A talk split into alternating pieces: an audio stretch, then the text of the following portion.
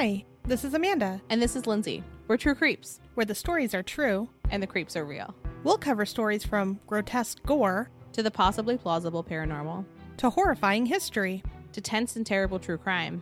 and everything else that goes bump in the night. We want you to join us while we creep. We cover mature topics. Listener discretion is advised.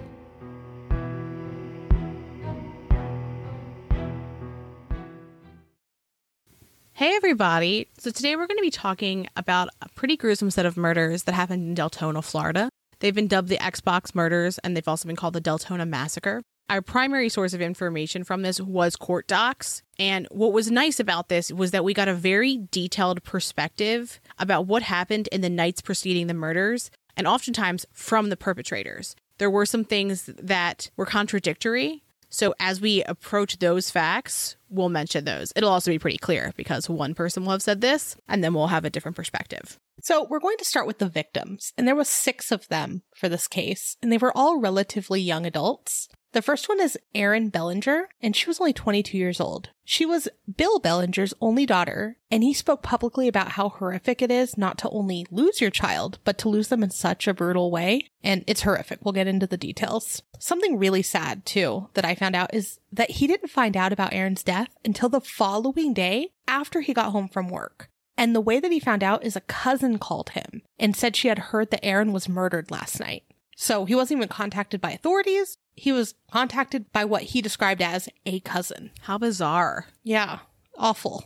And in one interview, he was just talking about his little girl. And he said that she was overall a good kid and she was very active. She liked to read. And then jokingly, he said she liked to be the boss, which I thought was cute. And as he was talking, he talked about too that he sent her to Florida. So he was the one that recommended going to Florida because he thought that she would be close to some of her family members, which her grandma lived there part time, her cousin lived there, and he thought overall the economy would be better, especially for a young adult starting out. It would be easier to get a job, there was more opportunities. So he was kind of being selfless where he's like, I want my baby with me, but I also want her to be able to grow and learn and have more opportunities. So he sent her there. He teared up many, many times. He also mentioned that her making this move, he felt a little bit better about it because her boyfriend, Francisco, or they called him Flaco, was also moving with her. And because he liked her boyfriend, it made him feel a little bit of a sense of security knowing that she was with someone who also loved her and would take care of her and be there for anything. And then unfortunately, one of the other victims was her boyfriend, Francisco Ayo Roman, who again, they called Flaco. He was 30 years old. And Flaco's family described him as always smiling and said that he wanted to become a nurse. And he had actually already completed his nursing education in Puerto Rico. So, from what I understand, he lived in Puerto Rico and then when he moved, that's when he met Erin. And her dad was jokingly saying, like, he didn't even know much English, but he taught us how to communicate. Like, he taught us Spanish, and it was like they had a really cute relationship. Another victim was Michelle Nathan, who was 19. And Kay Shuckwit, Michelle's mother, said Michelle was, quote, not just my daughter, she was my best friend. Breaks my heart. Michelle wanted to go to college to be a veterinarian. And her mom described her as loving all animals. She was like big or small, she loved them. Yeah. So another one of the victims was Anthony Vega, who was 34. Nancy Cordero, who described herself as Anthony's little sister, she said that she looked up to him and said that he was her Superman. Robert Gonzalez was 28, and his family and friends called him Tito. His mother, Tina Gonzalez, said, Our lives have become an endless pit of pain. There is no greater pain than to lose a son. My last kiss was placed on a cold casket. Ugh. And just, I mean, we talk often about parents, right? And how painful it is. And that's not surprising. The natural order of things is not children, then parents. It's just so terrible. The last victim and the youngest was Jonathan Gleason, who was just 17. During the sentencing part of the trial that we'll eventually discuss, Jonathan's mother, Patricia, and his sister, Melissa, told the jurors that he was an honor student, a dancer, and a musician. He had wanted to become a doctor. His mother said he was wise beyond his years. And Jonathan's actually the reason why we're talking about this case today. Because one of our listeners requested that we cover this case because there are some current case happenings and because they personally knew Jonathan. They described Jonathan as a joy to be around and that he always tried to make those who were around him happy. Aw. Our listener said that, that Jonathan had a bright future and said, I don't know many examples of better humans than him. I was going to say men, but he didn't get a chance to grow up. He was just a kid when this happened to him and he didn't deserve this. It's really sad. It's heartbreaking. I don't often hear of murder victims where I'm like, yeah, it was a good thing. But I will say that for this particular group of people, the world was brighter with them in it. Like, there's no doubt in my mind Yeah. because we're like as we talk about each one of them everyone talked about how that person's presence in people's lives made other people's lives better like these were just good humans Yeah. and so it makes it so much more unfathomable this this level of violence that we're going to talk about Yeah. And that they were also just very, very young. Like their lives didn't even get to really start. yeah So now we're going to talk about the people responsible for their murders. And there were four people who were imprisoned in relation to the death, but the ringleader, so like the one in charge of all of this, you could say, was a man named Troy Victorino. And we're going to begin to discuss the case details by talking about Victorino, just to give you an idea. I think that it's really it's an important part to talk about at the top because it lets you kind of see how we got there. Like how this could happen. The question I kept asking myself was who could do this? Yeah. Why would you do this? Like how could a person do these things and convince other people to do them too? And when I was reading about this, this was one of the last things that I read. It was discussed during the sentencing phase of the trials. So this was the last thing I read and I was like, "Oh, this to me this frames everything." And understanding this in the beginning it, it gives a perspective of how we got here and how many times our system failed Mm-hmm. to stop this person from hurting more people Yeah. Yeah. So he had head injuries when he was four and 14. Victorino was physically and sexually abused as a young child. He was admitted to the hospital when he was eight because he was suicidal. It's very early, and that's really sad. yeah yeah this is tragic Victorino spent a month and a half in a psychiatric hospital when he was nine years old. He was diagnosed with early schizophrenia, bipolar disorder, and atypical depression. When he was young, he reported hearing voices calling his name. We've heard that in a couple cases before, like where they hear voices or they're talking to someone that's not necessarily there. mm-hmm. As a child, he would sleep with a baseball bat. Victorino was first convicted of a felony when he was only 10 years old. He attempted suicide again when he was 14. And then when he was 15, he began attending a school for children who suffered from psychological problems. Victorino was sentenced to five years in prison when he was just 16. He had once been convicted of beating a former friend by crushing his face with a stick, which blinded him in one eye. And then he impaled him he only served six years of a 15 year sentence and he was released in 2003, shortly before what we're going to talk about happened.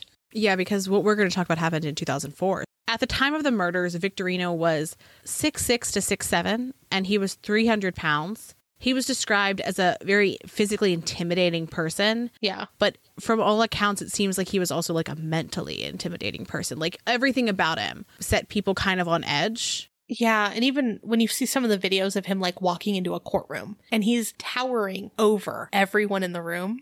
Yeah. He had also been arrested again on july 29th so just a touch over a month before the murders uh, on assault charges. But he was released less than 24 hours later on bail even though the arrest violated his probation. And we'll talk about his probation more later. So we looked at his sentencing history as part of our research for his offenses. His previous offenses included arson stealing cars burglary and as we mentioned before, other violent crimes. Cumulatively, as of his 1997 conviction, which was seven years before the murders, he had over 70 years worth of prison sentences. That obviously weren't carried out.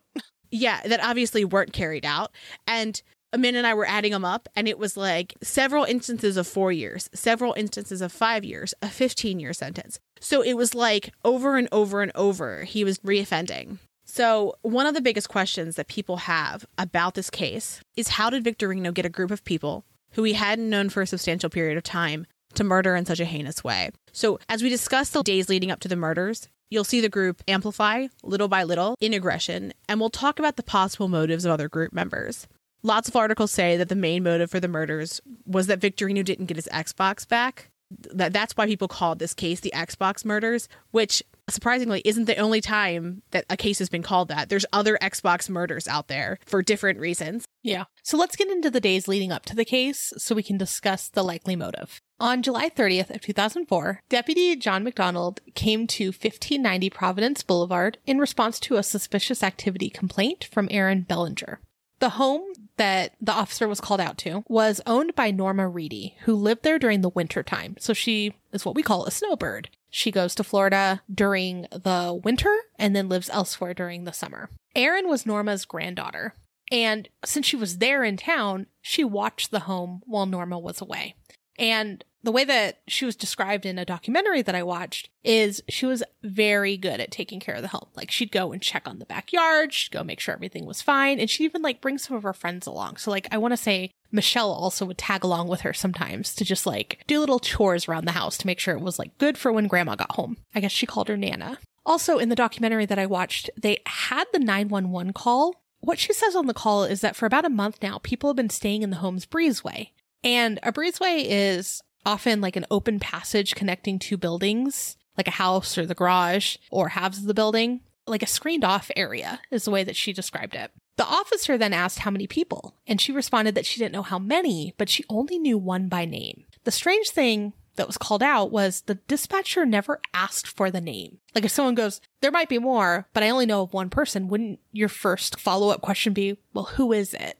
so that we can get that documented. That doesn't seem strange to me because dispatchers are dispatching. They're not fact gathering in that level. Like, I need to send someone for this issue.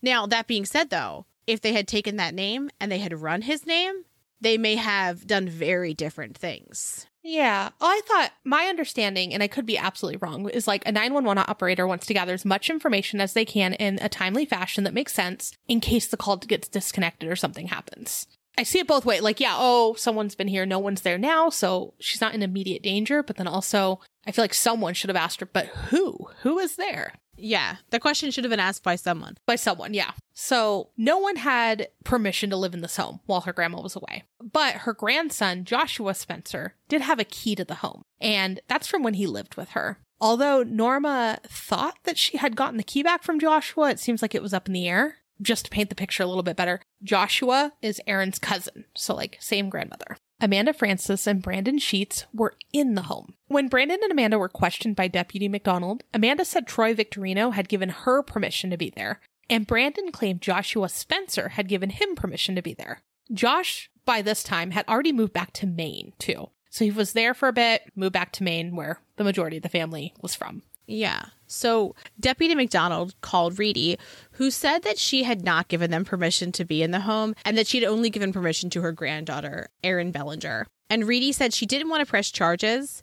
Deputy McDonald also told Reedy that there was not evidence of a break in, which likely contributed to her not wanting to press charges that there wasn't damage. Right. And he also told Erin that she should look through her grandmother's house to make sure that there wasn't any damage and to make sure nothing had been stolen.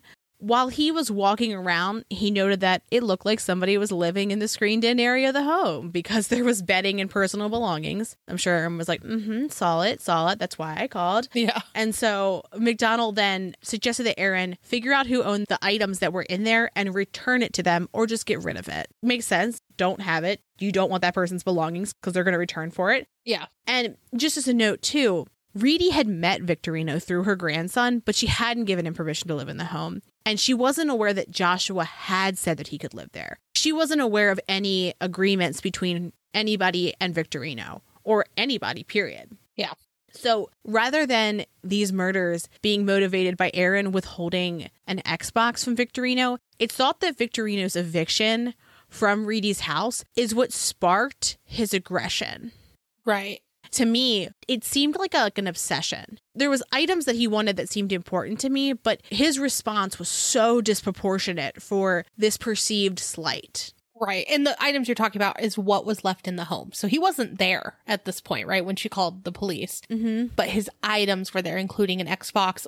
Want to say there was like clothing and just like general items. Just like a box of papers. Yeah. To me, it, it didn't seem like it was like trunks and trunks worth of stuff. It was just like what he was moving about with him. Yeah. Yeah, for sure. So on July 31st, 2004, Flaco and Erin met Deputy Searstor at the Providence Road home, which was her grandmother's house.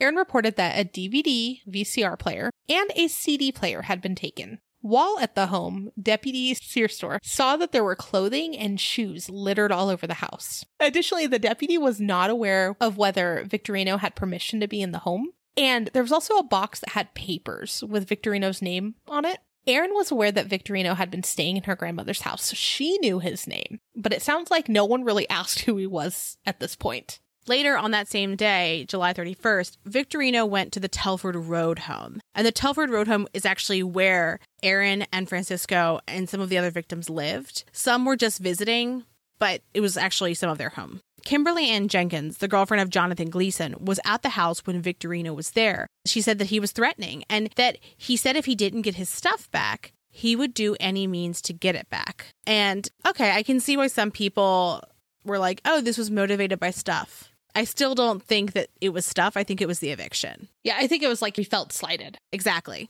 Erin didn't give him his belongings, and she said that that was because she was scared. She also didn't have everything at the Telford Roadhouse. Victorino's belongings were with a few different people because they had said to get rid of it, different people took different items. Kimberly, Erin, Francisco, and Rebecca Ortiz took Victorino's possessions from the Providence Road home. And it's also suggested that perhaps other people did it as well. Some of the people we just mentioned, like Kimberly, we don't discuss otherwise, but it seems as though various people took various items and they were kind of in this social circle of people having stuff. And so she probably had to figure out how to trace this back, right? Like, how do you get certain things? So Erin only knew Victorino through her cousin Joshua, who we had mentioned earlier. And she also didn't want Joshua letting random people live in her grandmother's house. She was the one who was responsible for it. So it's very reasonable to me that she was like, You're not in charge of this house while she's not here. Right, right. So Jonathan Gleason, he told Erin to give Victorino his stuff back. He was like, just give it back to him. Better safe than sorry. Just give it back. Yeah. And Erin told Victorino that she would meet him at 6 p.m. at the Providence Road home on August 1st, but Victorino didn't show up. And that's where I'm like, he could have gotten his stuff back, but he like chose not to be there. Yeah. I don't know if she would have given him all of his stuff back at that point, but I, I do think he would have gotten more of it. And it seemed like she was making an effort to try to give him his belongings. And I mean, you were squatting in a house that she's responsible for. Right. That's more consideration than a lot of people would give you. Lots of people would just throw it away or sell it. The fact that you were able to get anything back, that is better than most would get. So I think it's interesting too that one, that the deputy was just like, "Mm, I don't know, do whatever with the stuff instead of go, all right, well, let's like make a report. Like who owns it? Where should it be? Can we call this person to come get it now while I'm here? I just feel like there should have been more, it should have been more organized, I guess, instead of like, eh, there's stuff here, get rid of it. Yeah, it doesn't feel thorough. And I think part of the reason why it was a little less organized was because Reedy didn't press charges. There was nothing for them to put in that report because they weren't going to be, you know, filing charges for trespass or, you know, breaking and entering or burglary. So where would all these notes go? And to what end would they be taking them? And I think in absence of a crime, they have no reason to be involved. Yeah, it's just very weird. Like this person can't be here, but just get rid of the stuff. I don't know. It's it's strange. But I also think if they had taken his name in the beginning, this response would have been different. It definitely would have. Yes, because of how many priors he had. Well, and not just priors, but violent priors. Yes. I think that would have really, I, I mean, I would hope that that would skew how they would respond to this. They would go, oh, perhaps We should be here and you call him now and he comes and gets the stuff while we watch something. exactly, exactly. So early morning of August 1st, Deputy McDonald met Victorino at Sky Street in Deltona.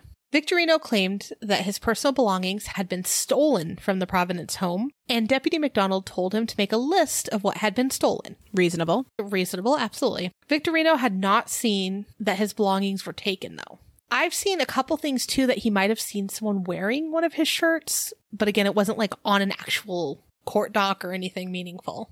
I also wonder if when his friends were there, they reported that his stuff was being moved and touched. That could be. and that he heard from a person from a person or he saw someone wearing his shirt. I mean, that would piss most people off. Yeah, a number of things. Victorino got mad at the deputy and said, Don't worry about it, I'll take care of it myself. Deputy McDonald urged Victorino to reach out to Erin to report what had been taken. And that just seems kind of weird too. Like, this dude sounds pissed and he's a little scary, and like, you should have run his name at this point.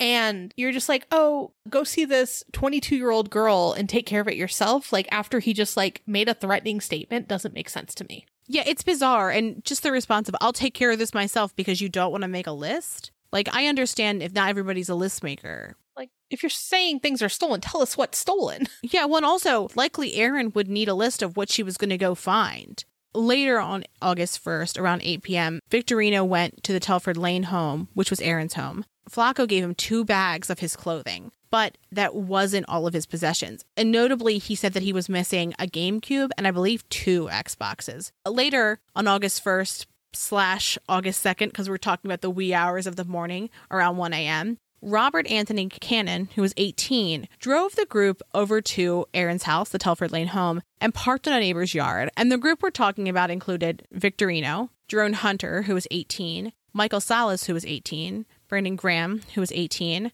Chad, Ricky, and Chris, don't know their last names, Mike Wilkins, Andrew with an unknown last name, and three sisters named Nicole, Crystal, and Naomi. Their last names were not included in the court docs either. From what we saw, Cannon, Salas, and Graham had recently met Victorino before they agreed to help him get his stuff back. And, you know, as we noted, right, he's significantly older than them. He, they're, they're actually 10 years younger than him. He was 28.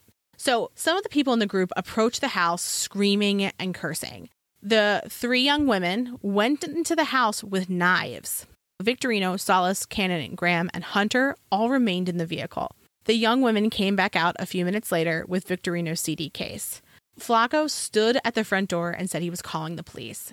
Flaco's friend, 19 year old Abby Vasquez, was also there, and Hunter yelled for the people inside the house to come out and fight. Some of the people in the group slashed the tires of some of the Telford Lane residents' cars, and then the group left. And Abby Vasquez's tires were slashed. Keep his name in your mind because we're going to talk about him later too. So Erin called the police while they were in the house around 1:15 in the morning and she told the 911 operator that there were a bunch of girls yelling inside her home and that they wouldn't leave. Yeah, and in the documentary they had this 911 call too, and it was very sad because it sounds like she was kind of hide I don't want to say hiding, but like hiding in her room while, you know, Flaco's like trying to stand at the door, right? Mm-hmm. And she's in there with her dog and she's like my dog's terrified, he's shaking. She's like there's girls screaming and then the 911 operator's like, eh, are they in the house? She's like, it sounds like, yeah, there's some in the house, there's some outside the house. Like, it's just chaos. And unfortunately, the dog doesn't make it either. George. Yeah, we don't we didn't talk about in the beginning, but the dog is a it's a dachshund named George that also Yeah, but the way she described it, because I, you know, like you put yourself in that situation too. Like, you don't know what the hell is happening. You're just like pent up in a room trying to keep your dog calm because your poor little dog is like terrified. And you're just expecting people to, you know, come help really quickly and get it resolved. And unfortunately, this wasn't. Yeah. So later, Brandon Graham, so one of the guys that was with Victorino, is interviewed. And he says that Troy Victorino hid in the car the whole time that night because he didn't want to be seen. And that's partly, you know, because he had just gotten arrested. He was on probation, so there's a number of reasons why he did not want to show his face. And he says also during his interview that he thinks they took baseball bats up to the house, but he's like, it seemed like he couldn't really remember all of the details from that night. It was kind of weird. Yeah. So the group, Victorino's group, leaves before the police arrive. Multiple people that night say that Troy Victorino was there. His name was said by several different people as being at the altercation, even though he was never seen. And it makes sense because they're like, where's Victorino's stuff, right? Like Yeah. they're screaming at the door. Obviously, he sent them. So, former state attorney John Tanner later said that this was a mistake made by police not looking into Victorino that night. Had they looked into him being connected to this, perhaps they could have stopped it.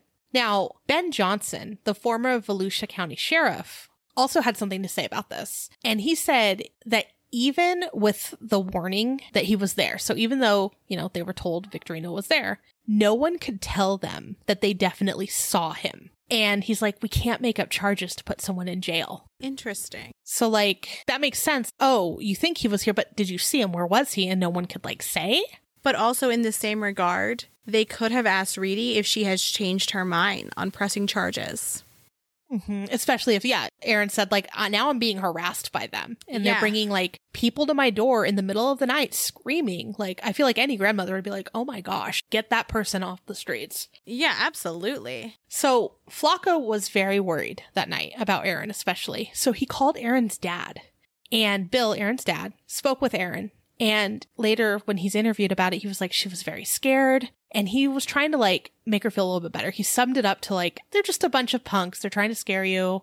And he also said, if you're that scared though, Erin, come home. And she's like, oh, no, no, no. Wrote it off. Yeah. And in the interview, he had tears coming down his face. And he's like, I just wish she would have come home. Like, he didn't know it was that bad. Cause he's like, Yeah. this group of people are just bothering her. They're being loud and annoying, but like, not gonna hurt her over stuff. Also, a group of like young women running in, stealing a CD case. I mean, maybe they have a knife, but they're just grabbing a CD case. It's alarming, but it's it's not scary to me, right? Like I would be like I would be alarmed and my guard would be up, but I no one could have guessed what was going to happen.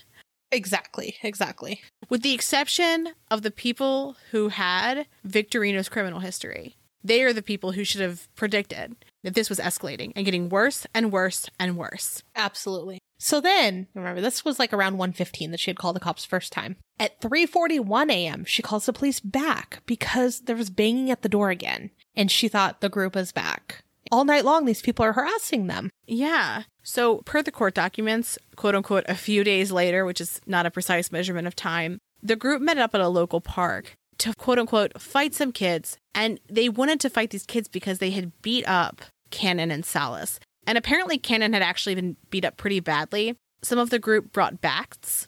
Cannon had a gun. Graham knew some of the people they were going to fight, and they did not live at the Telford Lane home. Keep that in your head. The people they were supposed to fight didn't show up. So they all get back in the car. I'm assuming it's Cannon's because as we discussed them going to and fro places, it's always Cannon driving. But as they left, the other group drives by in a car. So they followed them. And Victorino, from what I've seen, shot the gun at the other car.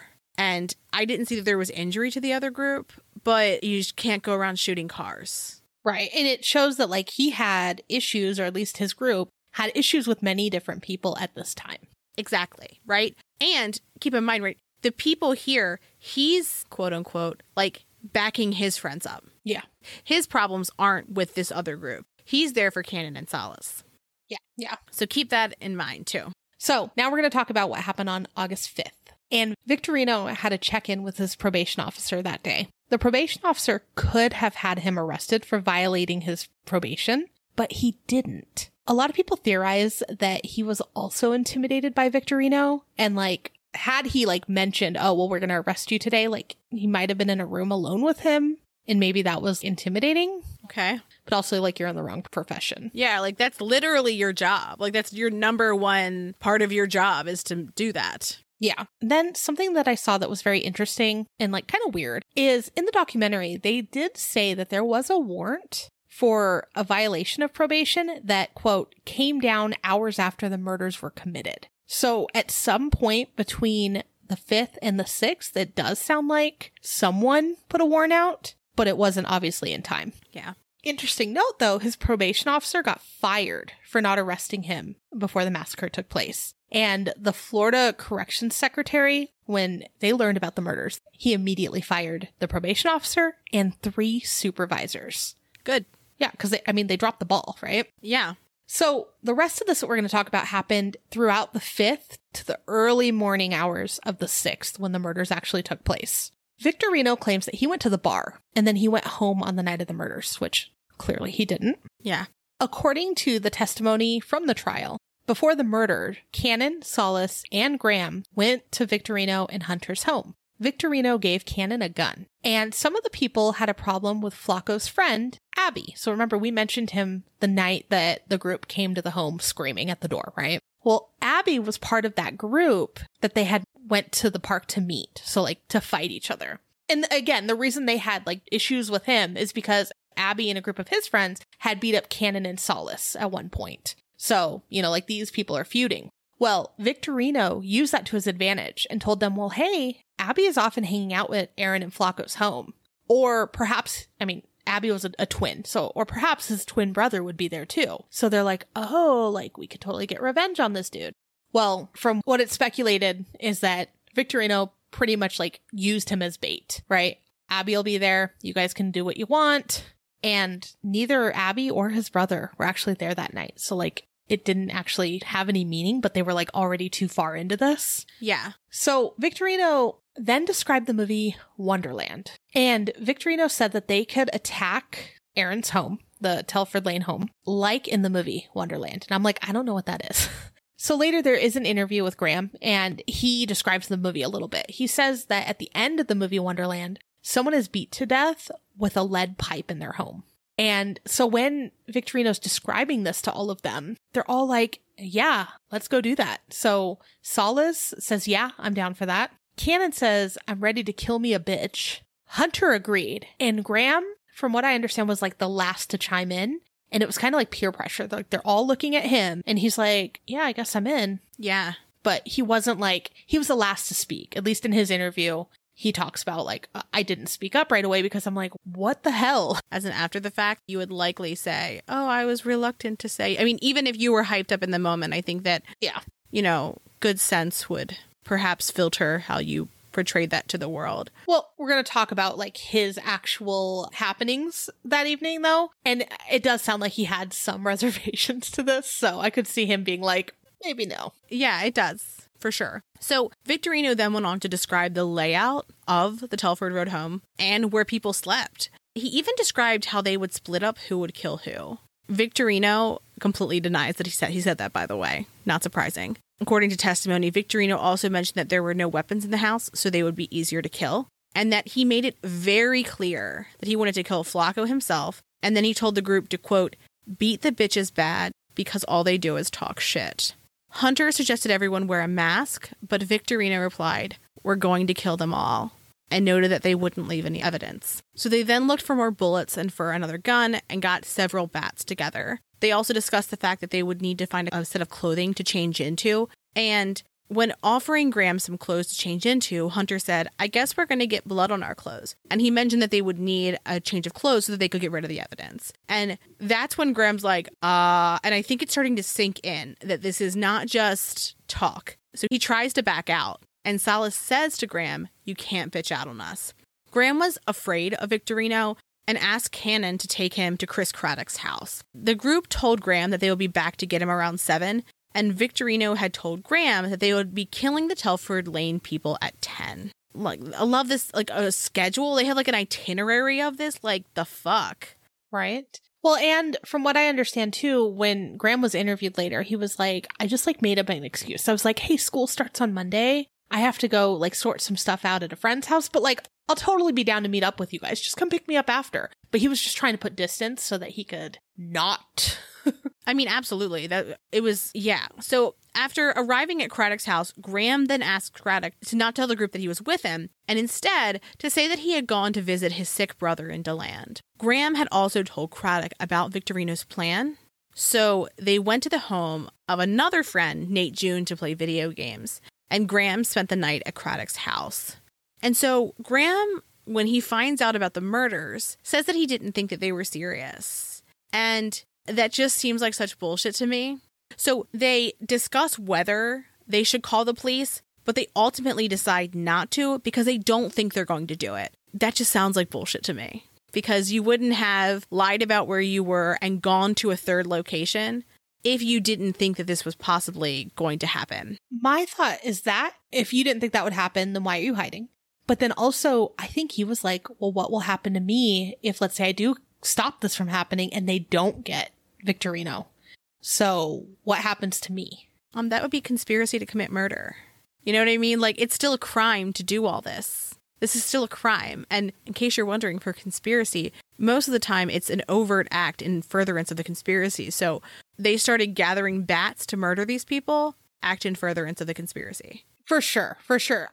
So, I mean, he wouldn't know this. He wouldn't know this, but I'll say, look, your own death is not a defense to murder, right? Like if you kill someone because you're afraid somebody will kill you otherwise, right, right. It doesn't count. You don't get to kill people because you would rather save yourself. Well, and yeah, he hid from it, but what I mean is like I'm trying to think like as an 18-year-old, he is fearful, right? Like and again, I'm not writing him off because I feel like there are a million different things even if he didn't want to call the police, why couldn't he have tipped off Erin? You know, like there's so many things he could have done and he chose not to, but I'm also thinking of like a scared 18-year-old, right? Yeah. Yeah, I mean, it sucks. Like that position that that he even associated with these people sucks. But yeah, that it's just like it's a tricky situation for him is what I'm trying to like. I, I don't like it and I don't agree with it, but it is I see it from his point of view as being tricky. Yeah, I'm not saying it's not tricky. I just I I can't imagine making that decision No, no. and going, well, but me over six people. No, he doesn't know six people, but Yeah. me, my life's more important, right? Like, Right. I could see how you could justify it to yourself. Like, no, it's just talk. It's just talk, Yeah. right? But like, A little ounce of him was scared and knew. you were scared enough to hide. Right. So per Salas, and again, this is from the trial, Cannon, Victorino, Hunter, and himself broke into the Providence home to retrieve Victorino's items first. Prior to the murder, Victorino said, When I come out, nobody is going to be survivors. And in one of the interviews too with Graham, he mentioned something like, he was like, I don't care who's in there. I don't care if there's women. I don't care if there's children in there. You kill everyone. That sounds scary. That sounds very scary. Gross. It does, right? Like to be in the room with somebody who's saying that. And like, from all accounts I see, he seemed serious. Absolutely. And obviously, like, everyone was scared of him, right? Even including these 18 year olds. They were like intimidated and scared. And they knew that he had done things before. They had seen him. They were intimidated by him. They were scared of him. And it's just, it's awful. So prior to the murder, one of Victorino's co conspirators would later say that Victorino, quote, wanted us to fight some kids to get his stuff back. It's interesting that that's how they would sum it up so quickly, right? That like just Right? Like just fight even. fight. Yeah. When later they would say like they are defenseless. Eh, right, exactly. So before going to the Telford home, they attempted to steal a car, but they were unsuccessful. It's very interesting though, because it sounded like Victorino did that many times and then Often. was now unsuccessful. I want, like, I don't know the details on what happened, but it's interesting. Yeah.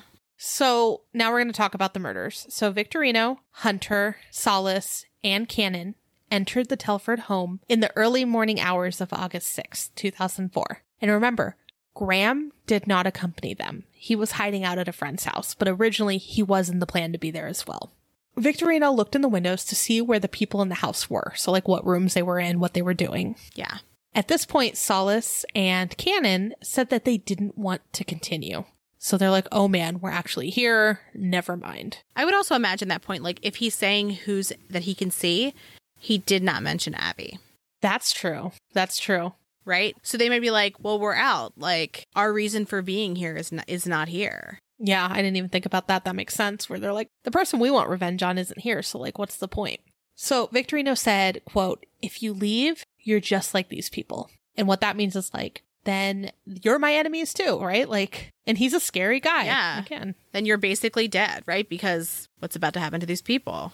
Exactly. And so Salas believed that Victorino was indeed threatening him, which I think he was too. Then Victorino kicked open the door. As the group made their way into the house, Victorino directed them where to go. And Victorino walked directly to the master bedroom. Hunter went to Jonathan Gleason, who was sitting in a recliner, and he hit him about a dozen times because he thought that Gleason was lying about not knowing where the belongings were. Jonathan tried to get up. As he did that, Victorino was leaving the master bedroom and he hit Jonathan in the back of the head with a bat. And after that, Jonathan didn't move again. Now, Hunter testified that he did not hit anyone in the head and that he did not stab anyone. So, per testimony, Victorino then instructed Hunter to go help the others. Hunter then went into a room where Cannon and Anthony Vega were and saw that they were, quote unquote, swinging at each other. Hunter hit Anthony on the shoulder, which caused him to drop the stick that he had been using to defend himself. Victorino then came in and said something to Anthony in Spanish that caused Anthony's eyes to widen. Then Victorino pushed past Cannon and Hunter and hit Anthony. So it sounds like he was almost like just going room to room. And like when these 18 year olds, for the most part, weren't doing the job right, he was like, well, let me just do it myself. So Roberto, or Tito, ran to one of the back bedrooms and Salas followed him. Tito grabbed Salas by the waist and told Salas that he did not live there. So, like, he's like, I'm not part of this. And Salas told Tito, okay, I'm not going to do nothing. Let me go. Then Salas hit Tito in the back with a baseball bat. Salas then called for help with Tito. Cannon came in and helped beat Tito with his bat. So two of them essentially went after him. Victorino told Cannon to go back to the car. Hunter would later testify that he did not attack anyone else and that he had begun to search the closets for the missing belongings. Salas, however, said that Hunter went into the bedroom and beat Tito to death.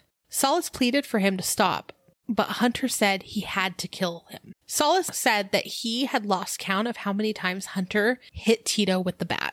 In this time, Victorino went back to the master bedroom where he called for Salas. Salas said that he saw Flaco on the bed and wasn't sure if he was alive. Victorino was holding Erin by her left foot and was holding a bat in his right hand. He said to Salas, quote, Watch what I do to this bitch. And Salas left the room and was heading out of the house. All of this is very brutal. It's going to get worse. So Salas did not know whether Erin or Flaco were alive at this point. And when they eventually left the scene, Victorino told the group that he had put his bat in Erin and Flaco. Disgusting.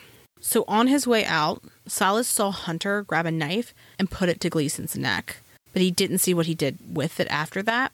Salas went outside and got into the vehicle with Cannon, and he wanted to leave, but Cannon said they had to stay and wait for the others. Hunter then came out and said that he had found a girl in the house and that he killed her, although she had pleaded for her life. And that girl was Michelle Nathan. Per Salas, Hunter said that he had hit her in the head multiple times and stabbed her in the chest. Hunter would deny that he ever saw Michelle in the house.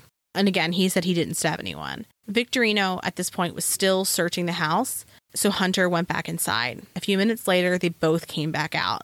They then left the scene and then Victorino said that he needed to return because he had left his fingerprints. When he went back in, he went alone with a bat and he took Salas's switchblade with him. After a few minutes later, he walked back out, and one account says when he was walking back out, he wiped blood from the knife on his sweatshirt, and another says that when he was coming out, he had a plastic bag covered in blood. Victorino handed the knife back to Salas and said, Wipe it off real good, clean it real good.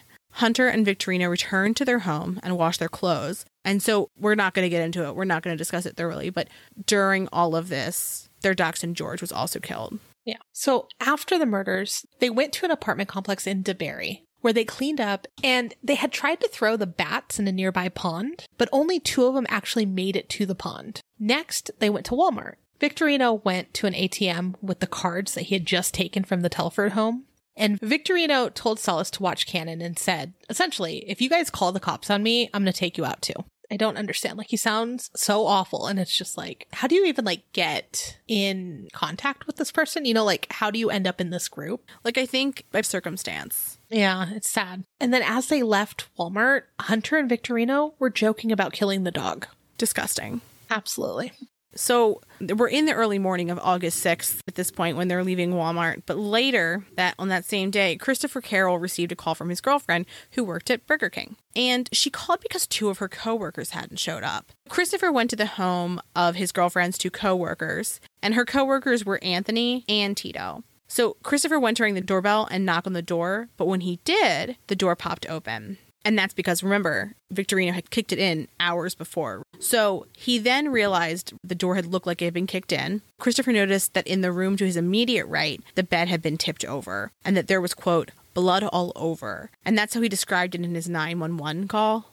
Yeah, so when he describes blood all over, I saw some of the crime scene videos and they're absolutely horrific. Like the beds are completely covered. It's like a red mattress and the walls and it looked like it was just the entire room. All of them were like just covered in blood. The way that some of the interviews of like the sheriff and like the people that had gone there, they were like, this stays with you. Like you can't forget this scene. Yeah. Oh no, there's ab- absolutely no way. We're going to talk in vague terms in, in a bit about how their remains appeared, but we're not going to go into detail because it is that gruesome. But so Deputy Anthony Crane of the Volusia County Sheriff's Office came out to investigate. And during their search of the home, Crane and other officers found the remains of the six victims. Two men were in the living room. A man and a woman were found beneath the box spring in the master bedroom, along with George, the, the dachshund. A woman was found in one bedroom and a man was found in another. So the morning of, Craddock's mother calls him and tells him about the murder. So Graham appeared shocked as though he hadn't taken the plot seriously. And we talked about this earlier that we think that to some degree he must have taken it seriously because of the measures he took, right? He hid.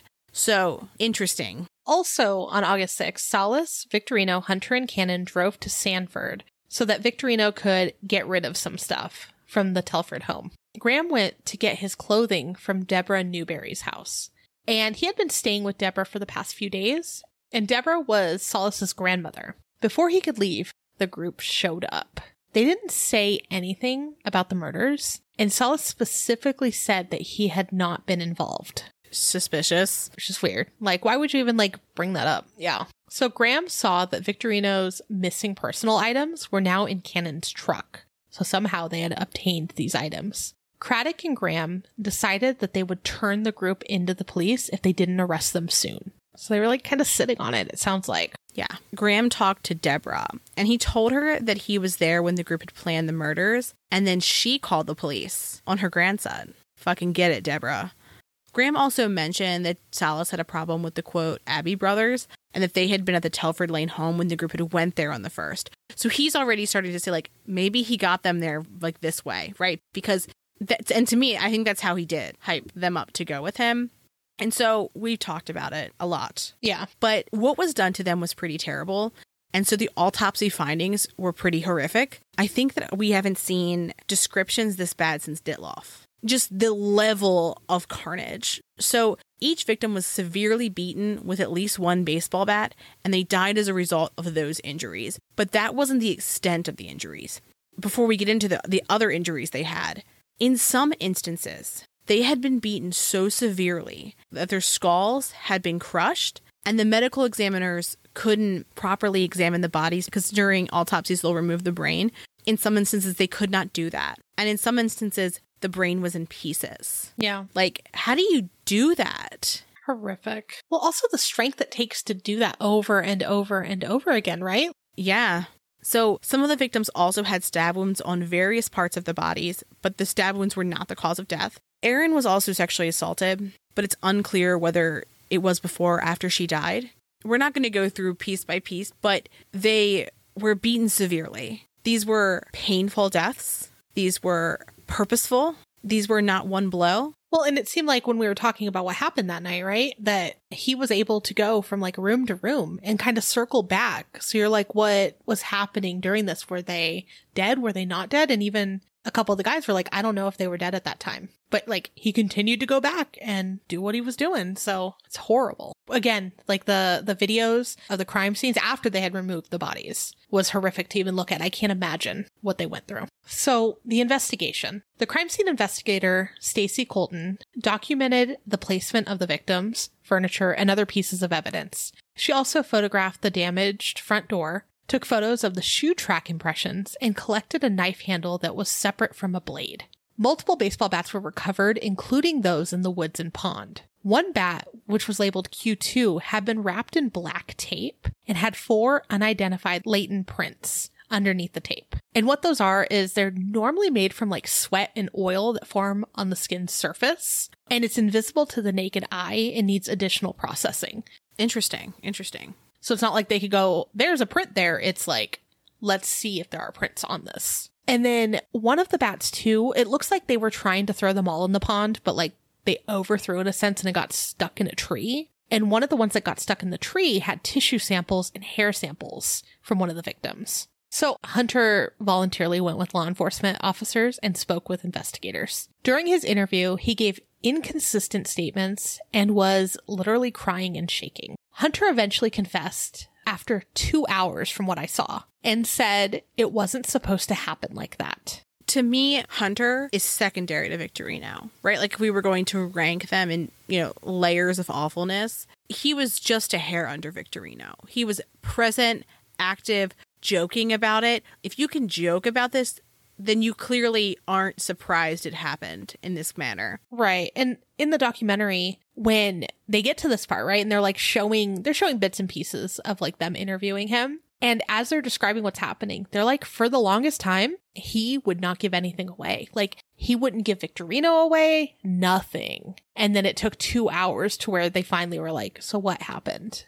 So he stuck up for him for a long time. And then from what I understand, Victorino never gave anyone away because he was a pro, right? Like he did this all the time. Yeah. Ugh. Amanda mentioned the shoe imprints a moment ago, and those were matched to a pair of shoes found in Victorino's possession. They even found evidence that he was wearing those particular shoes on that night. So the group had won to 7 Eleven at some point that evening, and he was wearing the particular boots. Now, Victorino says that he actually went home after 7 Eleven and changed into a different pair of shoes because he was going to a bar and he was going to be dancing.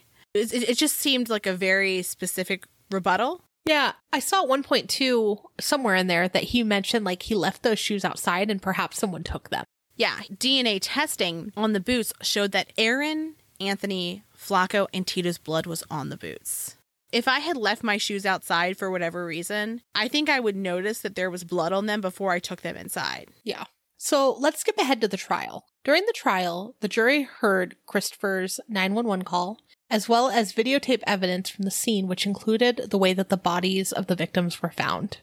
Salas, Hunter, and Victorino were all tried together, and they all testified. Cannon pled guilty and agreed to testify in exchange for a life sentence. So interesting how he was kind of on his own here. However, soon after, he tried to withdraw his plea and said that he was innocent. So I wonder, like, what was going through his mind there. Cannon said that while Victorino may have had murder on his mind, it wasn't in his. And I feel like that's so untrue because he pretty much laid out the plan before the murder, right? Like, and he was like, game for it then.